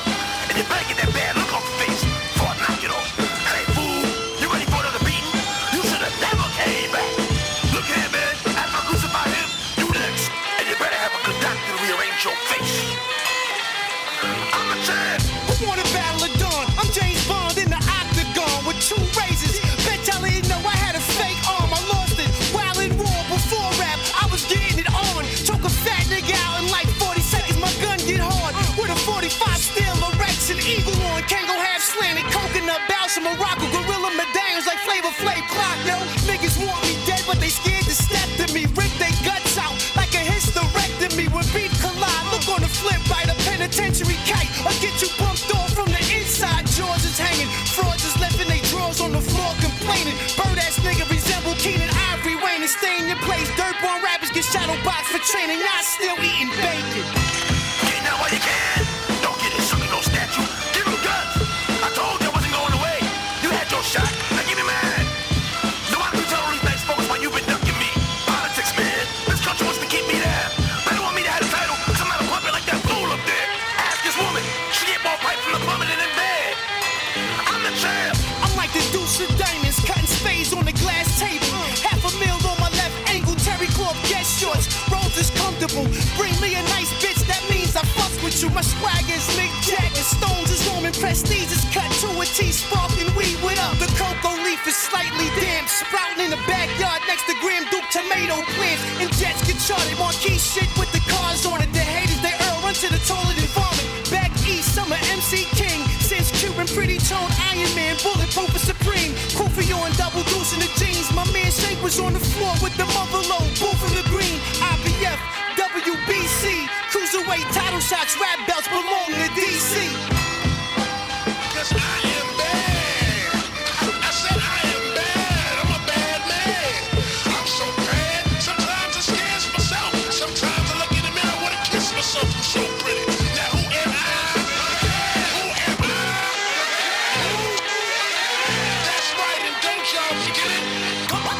I can feel you motherfuckers.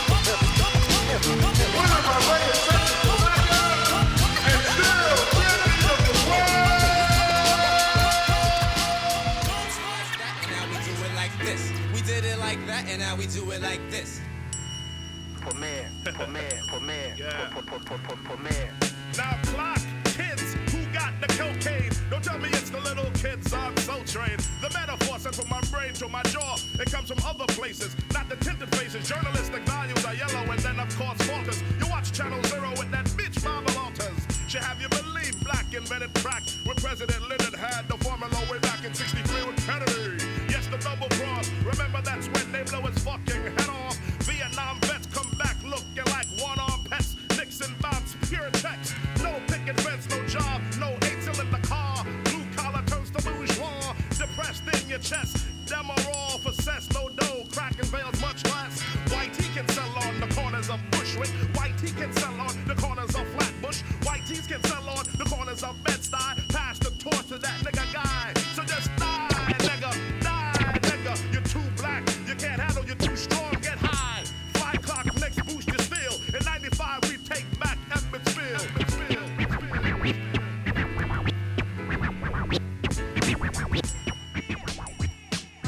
uh, what? Niggas ain't ready for this. What? Nah, nah, baby. Uh. Emo and Primo. Niggas stressed. What? Yeah.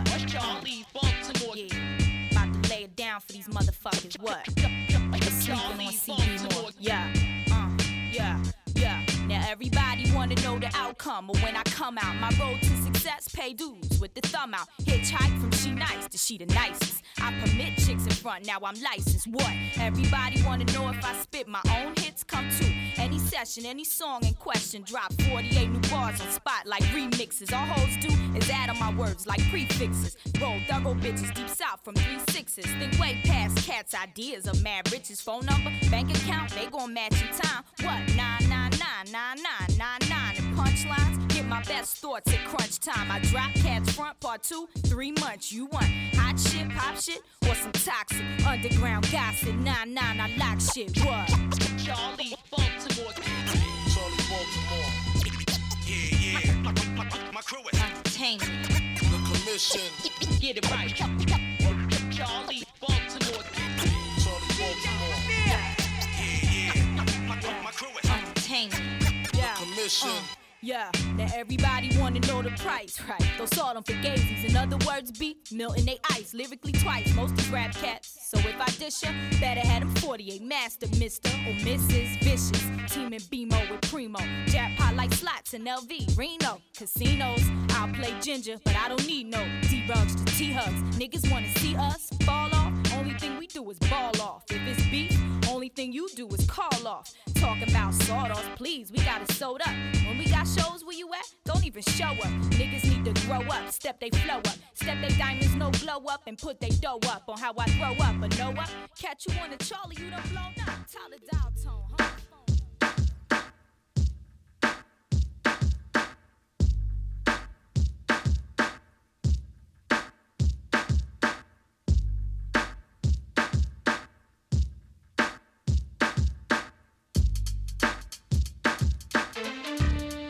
Welcome back to the Bodega Border Crew Podcast, Volume thirty-five.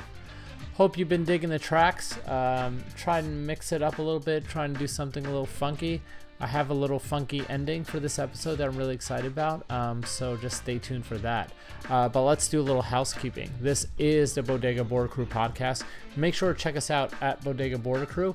Make sure to check out our page, bodega border crew dot podbean dot com, as well as the full episode description for track listings, links to things we're talking about.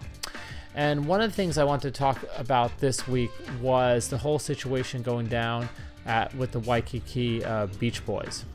So if you don't know um, about Waikiki and Hawaiian culture and culture on Oahu, the Beach Boys are basically the kind of, if you spend time in Waikiki, um, they're the welcoming committee in a lot of ways. They're the people who are giving you your surf lessons. There are people taking you out on canoe rides. Um, they have a rich history from the turn of the century. Uh, Matt Warshaw has like a good description of it that I'm going to link to that kind of gives you a little rundown of the history. You know, it's a very, it's a very rich history. And I think a really important part of visiting Hawaii is, you know, learning stuff from locals, and that's exactly what they are. Well, recently, uh, the city of Honolulu gave the permit for the beachfront services to a company called Dive Oahu, run by Brian Benton.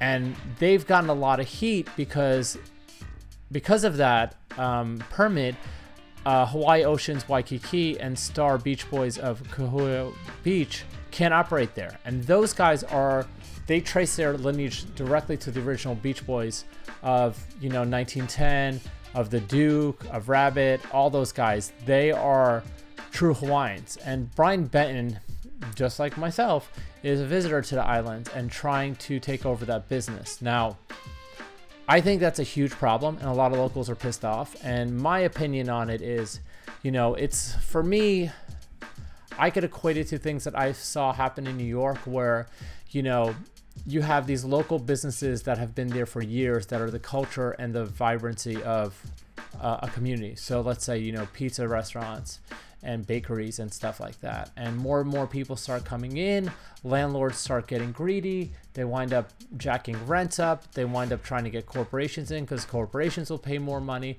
And those bakeries, pizza shops, you know, pasta places that I grew up on disappear because they can't pay rent anymore, you know? And that whole aspect of the culture and community is gone. And then what you have moving in, that becomes the culture, which basically wipes out what was there. This is sort of that thing, for, as far as I can tell, you know, from looking at it. You know, I obviously spend a bit of time in Oahu, mostly on the North Shore, but, um, you know, I understand how rich the culture is there. And, you know, I tell, I have this like email that I send out to everybody, whoever wants to go. And I don't claim to be like an expert by any means, but what I do is I basically point people out to the locals that are the experts, whether it be the restaurants, whether it be, you know, the surfing coaches, whether it be people to take you on sightseeing trips. It's all people that I have met over the years that are locals. And I think if I went there and try to open up a dive shop or try to open up like a fishing fleet, it would be the stupidest fucking thing in the world, you know, and it wouldn't be right. And Brian Benton is basically doing that. Now, the one thing I love about Hawaii is, and this is one of the reasons I love it there, and it reminds me a lot of, like, there's so many similarities with how I grew up in Brooklyn. You know, the community has banded against these guys. So you have people like Da Hui that are posting videos on Instagram, shaming these people, shaming people that are going to work for them, which I think is pretty bold, but I, I gotta be honest, I sort of agree with it. Like, I don't think you should, you know, yeah, these people, people want to put food on their table, but like, you know, if they don't go work for Dive Oahu, Dive Oahu will be decimated, and then they could come back in. You know what I mean? So I love what, you know, um, Eddie and the boys from Da Hui are doing on their Instagram account to kind of be like, you know, fuck you, get the fuck off our beaches. You don't belong here. You're not going to teach other people about it. And which is rightfully so. Like, I don't want to learn about Hawaiian culture from like, uh, a professor that wasn't born there. I want to learn from people that are, were like born and raised there, who've lived it, who have generational ties, whose, you know, parents have taught them stories, who've shown them things and stuff like that. Not someone who gets like a guide map. I think one of the things too, a lot of people are, you know, worried about is just that these people they're hiring don't know anything. As an example, like Da Hui posted a bunch of uh, videos of people putting fins on longboards backwards, like pff, basic things. And these are the people that are supposed to be giving surf lessons. Like, that's a little scary. And, you know, as a surf culture thing, like, do you want to show people the wrong way to do something the first time they're on a board, or do you want to show them the right way to do something? And I think you want to show them the right way, you know? So can you imagine like these surf instructors, like just basically treating these surf lessons like it was a yoga class? Like, no, you know, like I'm I'm proud to say that the person who I've learned to surf from a lot and who I consider kind of like a surfing coach, like I see him every year, and, you know, we, we surf like on the North Shore, and he, he's like a surf guide that takes me around and shows me where I'm fucking up, where I need to improve. But, you know, he's he was one of the Beach Boys, you know, and I learned so much more about the culture and the environment and all that stuff than like, you know, how to do a cutback. You know, and for that, that's, I think that's more valuable in the long run. So, I mean, we po- I have a couple of links to stories, things you can check out. you know, what can we do as as a society? You know, basically tell people not to support Dive Oahu. I'm not telling you to go out there and shame Brian Benton. I think there's enough of that going on. I mean, if you look at his Instagram account, like the comment section is like ill. Like people are just like, that's the thing with social media. Like if you fucking piss people off, like they're gonna get after you like bad. And people have gotten bad against Dive Oahu and Brian Benton. But what I say is, you know, let the dollar speak. Let the money speak. And in that way, tell your friends not to support these businesses. Don't support these businesses, you know? Make it so it's unprofitable for them. You know, the same thing they're trying to do to, you know, Hawaiian Ocean's Waikiki and the beach, the other beach boys. Why don't we do that to them? Why don't we just basically make it financially impossible for them to do business, and they're gonna have to leave, and then the, the original people could come back. I think it's important because if you push little bits and pieces of cultures away, all those little bits and pieces add up, and then you basically don't have anything that's rich and vibrant. And I think the big reason a lot of us go visit these places is because the cultures are so beautiful, rich, and vibrant, and it's based on history. It's not based on some falsehood. And I think, you know, things like Dive Oahu and Brian Benton are based on a lot of falsehoods, to be honest. But enough about that. Uh, I want to get back into the program, get back into the tracks, because like I said, I have a kind of funky ending at the end that I want to get to. Um, so I'm going to leave you with some more tracks, and then I'm going to check you out in a little bit for some short takes. Peace!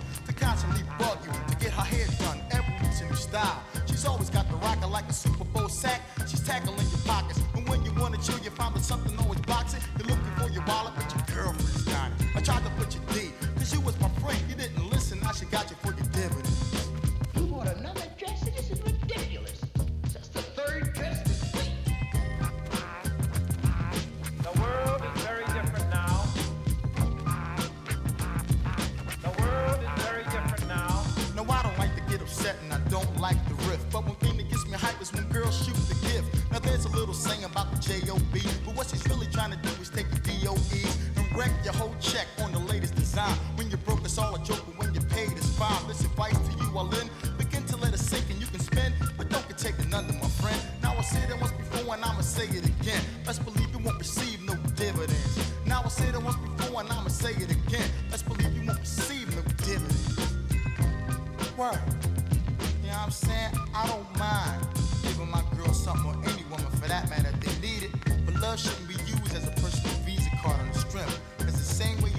is somebody who can be got. Murphy's Law is still in effect. Ain't that right, Wood? Yeah, yeah, yeah. Why are you looking at me like that, E S? Cause man, Michelle, if I knew you was going through me like this, I would have never stepped to you from the giddy up. If I knew you wasn't going to provide for me, I wouldn't have talked to you anyway, straight up. I thought you was the greatest man alive, but I guess I was wrong. So I wonder if my grandpa and pop would do things like this back in the day. Cause man, this ain't worth it. The world, the world, the world is very different now.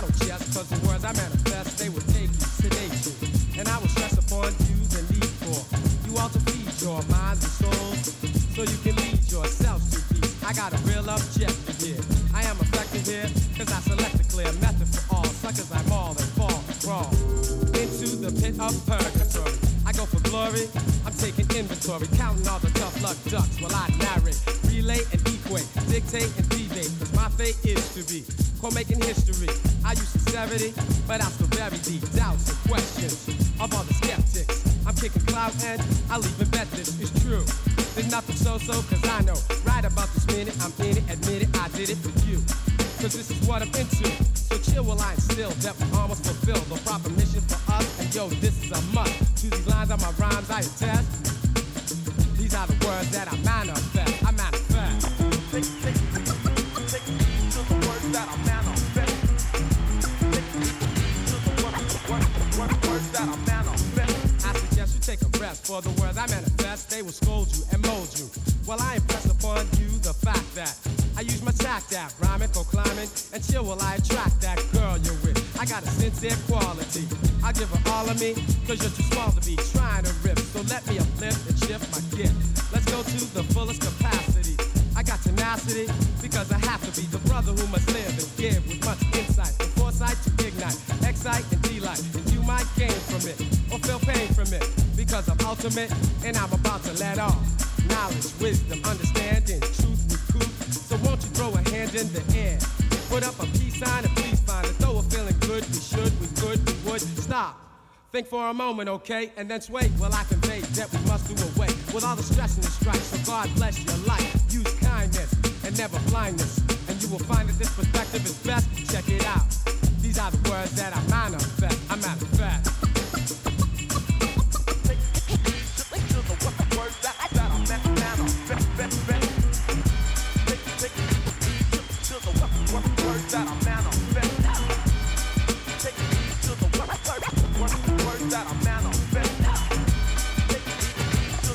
words that I manifest. I convey that what I say will awaken you today. I've been jocking while I'm talking, but any way that you put it, I'll give you lyrics to live to, righteousness rules. So I'll forgive you this time, for you are being very ignorant. That's insignificant, I guess you figured it. Hope to be dope as me, I G you please. Because the pressure's too much for you. I'm your professor.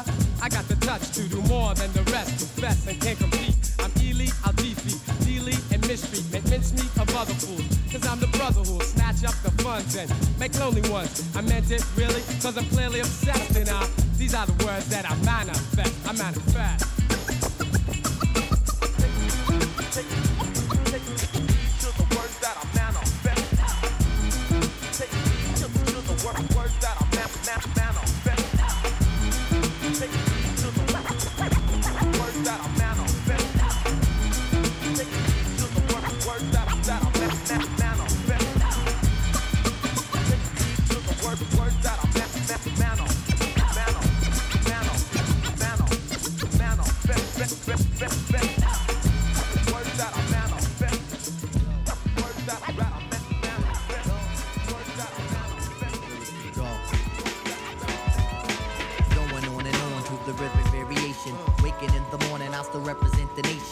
I speak a nation, please don't make the deviation. Rebels of the party who create the drum sensation. Mind is a pit of different information. Microphone is on, so I cross communication. Bogle at the party, then you got the bogulation. Decapitating fools, yo, as if my name was Jason. Making all the fellas at the party lose composure. Hook up the beat with the mic and it's over. Try to request, we on the run for whatever. Trials and tribulations that we have to endeavor. Brothers know my CeeLo, it's a letter to the better.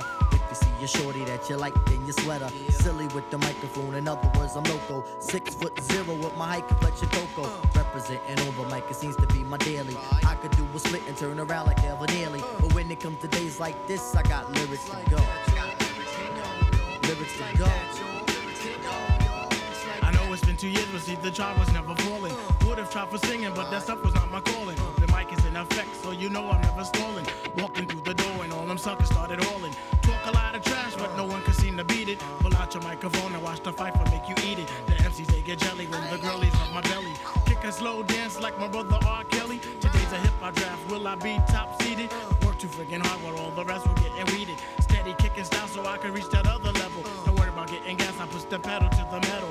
Always wanted this, cause it surely beats a scramble. I'm Jordan with the mic, huh? Wanna gamble? This I dedicate to all the honeys that be bogling. Cause at the end of the night, you know Malik will have his Trojans. But when it comes to nights like this, I got lyrics to go. Lyrics to go. Lyrics to go. Lyrics to go. Lyrics to go. Lyrics to go. Lyrics to go. Check it out, y'all. It's like that, y'all. Check it out, y'all. It's like that, y'all. Check it out. Please proceed with caution, cause the lyrics is fatal. I could kick your little monkey ass like Kato. Formulate your rhymes like a child forms Play-Doh. Calm and serene like the study was Teo. Poetry machine with correct mechanisms. Immune to disease, I defeat organisms that are waiting in my path. I overstep the critters. Give your ass the willies and your moms to get the jitters. Critters turn to losers. Losers are forgotten. Tingle in my chord with hopes that I'll stop rocking. Never will that happen, only if it is permitted. Wait. I think somebody shit it. I guess that will be me, cause I'm the only one I'm seeing. I go for what I know, doing the show for human beings. Always try to lead, Joe Devil while I follow. Blowing up the spot like Fred did the Rollo. And when it comes to days like this, I got lyrics to go. I got lyrics to go. I got lyrics to go. I got lyrics to go. I got lyrics to go. I got lyrics to go. I got lyrics to go.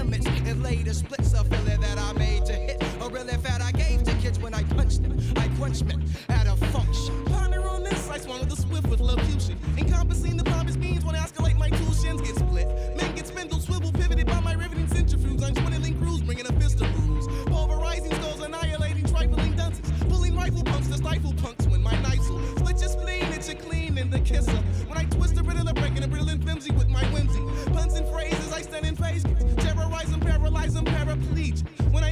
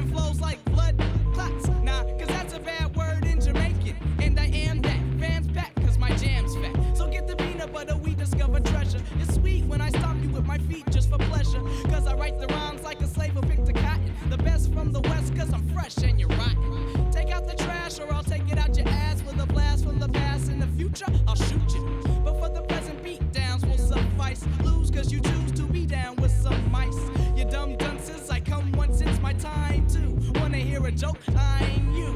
Don't you wish I won't dismiss your treachery? I bet your feet leaving up on a stretcher, G. I'm coming tighter, your rhymes are all righter. Little reminiscent of the poetry I write. Astoundingly, you're sounding like me. Might we step outside and settle this? I cause catastrophes, I laugh at these. Cause my shit is astonishing, demolishing you and your following. I'm swallowing M Cs like I was a black hole. Ransack those whack foes who chose to uphold. I don't suppose there were where I stuck with grows. Reverse is the process. God bless your swing and woe is you.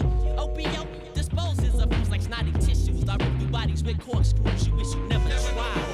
No more, never no more. Never will a sucker score. Never no more. Never no more. Never no more. Never will a sucker score. Never no more. Never no more. Never no more. Never will a sucker score. Never no more.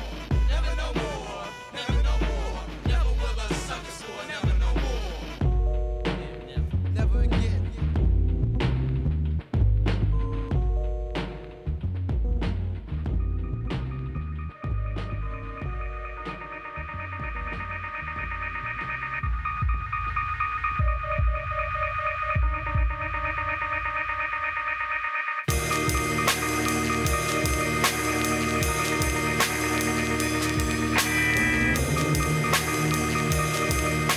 What is up, everybody? We are back with volume thirty-five of the Bodega Border Crew podcast. Hope you guys have been enjoying the kind of random mix of the tracks. Got a little Remy Ma in there. Um, it was her birthday the other day. We did a little post about that. I kind of I dig Remy. Remy's like kind of kind of crazy. I know there's been like a lot of tabloid shit with her. I love that about like New York City rappers. Like there's always beefs, you know. Like it's kind of it's kind of funny and fun. Um, But I hope you guys enjoy it. Uh, let's do a little housekeeping. This is the Bodega Border Crew podcast, volume thirty-five. Make sure to check us out on Instagram at Bodega Border Crew. Make sure to check out our page, Bodega Border Crew Podcast, as well as our full episode description on your iTunes player, where we have track listings and uh, we have links to things we're talking about. And uh, things we're talking about this week on the short takes are kind of fun. The first short take I have is a link to a video clip that someone posted um, from the duct tape uh, that happened last week or a week and a half ago, uh, that Andy Nieblas won. Uh, it's not an official video. It's someone was there, was just shooting video. Um, I think it, it's decently long video. This is the thing that kind of annoys me about the duct tape. Like you don't see any real footage of it till like way, way, way after. Like Vans will put something out that they edit. Um, so sometimes you just got to kind of scrounge around and find stuff. I randomly stumbled upon this clip and I post a link to it. Uh, check it out. Uh, the wave looks, for me, it looks really fun.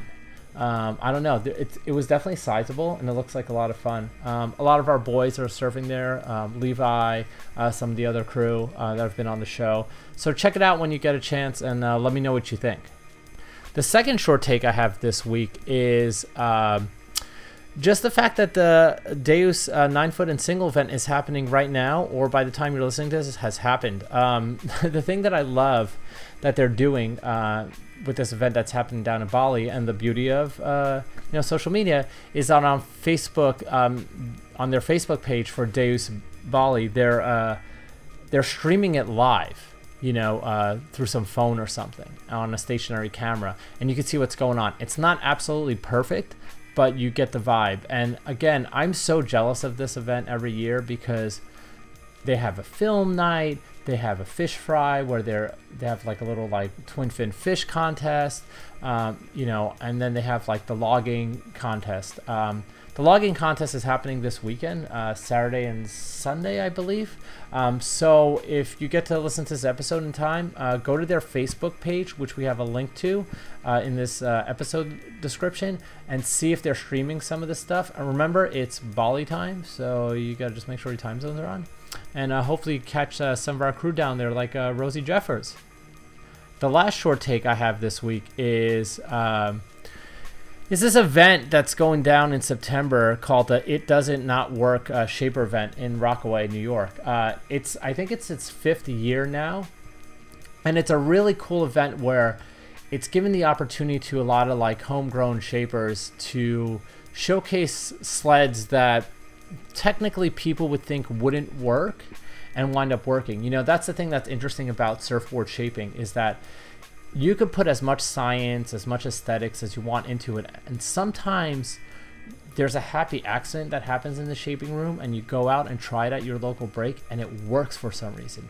You know, you see some of these boards that are coming out, like the Deepest Reaches Pizza Box, and, you know, some of the other like random stuff.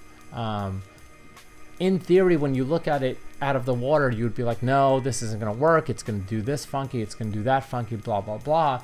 But then it winds up working. Uh, and the only way we discover those things, if we give opportunities to people to showcase that work and push themselves. And this event uh, really does that. You know, it gives an opportunity for people to submit boards. Um, and then also, you know, when the event's going on, to check out boards. So the reason I'm bringing this event up is I think it's really cool. I love alternative craft events like this. And if you guys are listening and are homegrown shapers and have some funky thing that you made, that you've been surfing, that you think is kind of cool and a lot of people haven't, you know, checked out, you should submit to this um, and get some attention and also get some feedback and meet some other shapers. So make sure to uh, check out the link that we have in the episode description uh, and uh, yeah, submit your shapes. Well, that's it for this week. Um, thank you again for joining us. I've had a lot of fun. Um, I think this interview that I did with Cyrus was a lot of fun. I think some of the things we talked about was a lot of fun. I think some of the tracks we played were a lot of fun. Um, give you a little status update, what's going on with us. By the time you listen to this episode, uh, Lucy's has had its first uh, sneak peek uh, event at uh, the Salt of the Earth uh, art show that The Current is putting on in Rhode Island. Uh, really excited it came down to the wire of us getting this thing done. Uh, we're working on, Log Rap and I are working on some uh, premieres to do in California in July, uh, mid, mid-ish July. I think what we're shooting for is for doing a San Diego event one weekend, a San Clemente event the next weekend, and then the last weekend would be an event in Los Angeles. Uh, I know we have a couple of sponsors that have jumped on, so Uh, it'll be interesting to see how this develops. We'll also have some merch for sale. Um, we have some limited edition posters that we're getting printed up. Beautiful art silkscreen posters and some t-shirts, and uh, Log Wrap and I will have our own uh, shirts and merch to sell as well. Uh, so I'm really excited about that. Um, but I want to say thank you to everyone who's been listening, who's been supporting, who's been spreading the word. Um, I know uh, this podcast has its ebbs and flows, just like anyone does, and I thank everyone for sticking around for the for the ride. And yeah, you know, I told you guys that this episode was going to end on kind of a funky wavelength, so I have a couple of songs that are heavily influenced by hip-hop and hip-hop beats and went in a different direction. And stuff that I vibe on too. You know, a lot of people think that like I'm strictly into like hip hop. I'm actually more of like an indie rock person more than anything else. I just happen to have an affinity and a love for golden era hip hop and having lived through that era. So I'm always, you know, enamored by music that's influenced by this and that has some sort of feel to it. So these last couple of tracks are really related to that. But we're going to end this episode on uh, my closing words, which are no need to bust a craze on a wave. You know, I know lineups are getting crowded. The summer is he- basically here. Uh, water's getting warmer. I'm actually happy that I haven't had to wear a full suit since I've come back. And, um, you know, there's going to be a lot of people out there. We all get in each other's way. We just got to be careful. Got to be respectful. Make sure you communicate.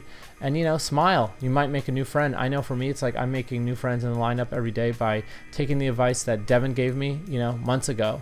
And uh, hope you guys do the same. But anyway, hope you guys enjoyed the show. And I'll see you guys out there. Peace.